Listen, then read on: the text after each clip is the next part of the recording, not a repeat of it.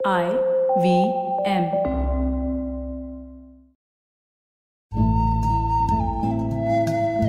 Hello दोस्तों IVM podcast को सात साल होने जा रहे हैं।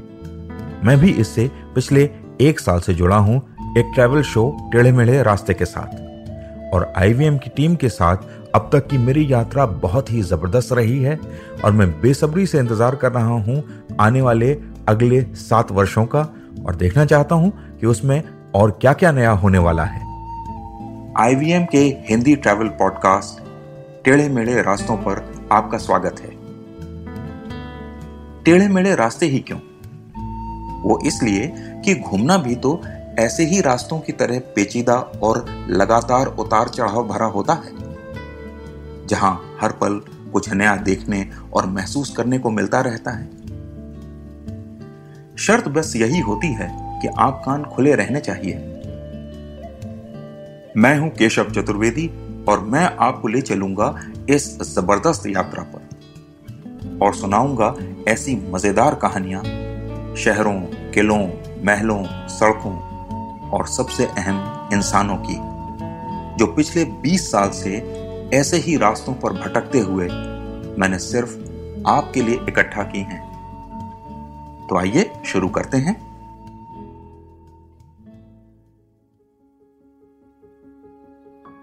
हम भारतीयों की एक बड़ी खास बात है। अगर हम गाँव या छोटे शहर में रहते हैं तो हमें फ़ोटो खिंचवाने से कोई परहेज नहीं है।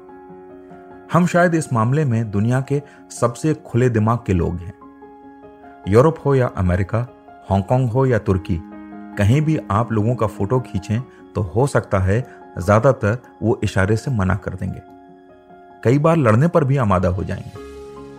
यूरोप में तो लोगों के खींचे हुए फ़ोटो को छापने को लेकर कानून वगैरह भी बने हुए हैं। खैर, उसे छोड़कर हम आते हैं अपने विषय भारतीयों के फ़ोटो खिंचवाने के प्रेम पर। देश भर में अलग अलग जगह फ़ोटो खींचने के कारण मुझे एक पैटर्न दिखाई देने लगा है। बिल्कुल अनजान लोग आपसे मिलेंगे और कहेंगे, मेरी एक फ़ोटो खींच दो। जैसे राजस्थान के एक गलेरिये ने पुष्कर में अपनी फ़ोटो खिंचवाने की जिद पकड़ ली। मैंने फ़ोटो खींची। तो वो फ़ोटो खिंचवाने के बाद चलते हुए यह कहता चला गया कि मुझे एक फ़ोटो भेजना ज़रूर। मैंने पता पूछने की कोशिश की तो उसने जवाब नहीं दिया। और मेरे बार बार पूछने पर बोला, जैसलमेर के महाना गाँव में भेज देना। ऐसा कहने वाला वो अकेला नहीं था। बहुत से लोग फ़ोटो ज़रूर भेजना कहकर फ़ोटो तो खिंचवाते हैं, लेकिन कभी अपना पता या फ़ोन नंबर नहीं देते। फ़ोटो खिंचवाने के साथ साथ भारतीय पोज करने में भी बहुत माहिर होते हैं। मुझे याद है कि मैं हिमाचल में गद्दी आदिवासियों के बीच था। उनके बच्चे खेल रहे थे। मैंने उनसे कहा, आओ, तुम्हारी फ़ोटो खींचते हैं। तो वो शर्माते हुए आए और कैमरे के सामने आकर खड़े हो गए। मैंने उनकी फ़ोटो खींची और फिर स्क्रीन में उन्हें उनकी फ़ोटो दिखाई। तो उतने छोटे बच्चे भी बोलने लगे, नहीं नहीं, इसमें हम अच्छे नहीं लग रहे और सब भाग कर गए, पानी से मुँह धोकर आ गए। और बोले, एक और फ़ोटो खींचो। मैंने दूसरा फ़ोटो खींचा, उनको दिखाया, और फिर वो तीनों मेरी तरफ़ देखकर ऐसे मुस्कुराने लगे, जैसे कह रहे हो, हाँ, अब सब ठीक है।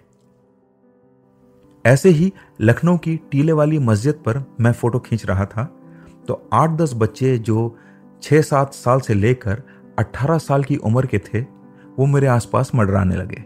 मेरी समझ में आ गया कि वो फ़ोटो खिंचवाना चाहते हैं। मैंने उनसे कहा चलो आओ, तुम्हारी फ़ोटो खींचते हैं। इतना सुनना था कि सब के सब खिल उठे और एक मिनट में आए, कहकर गायब हो गए। जितनी जल्दी गायब हुए थे, उतनी ही जल्दी सब वापस आ भी गए।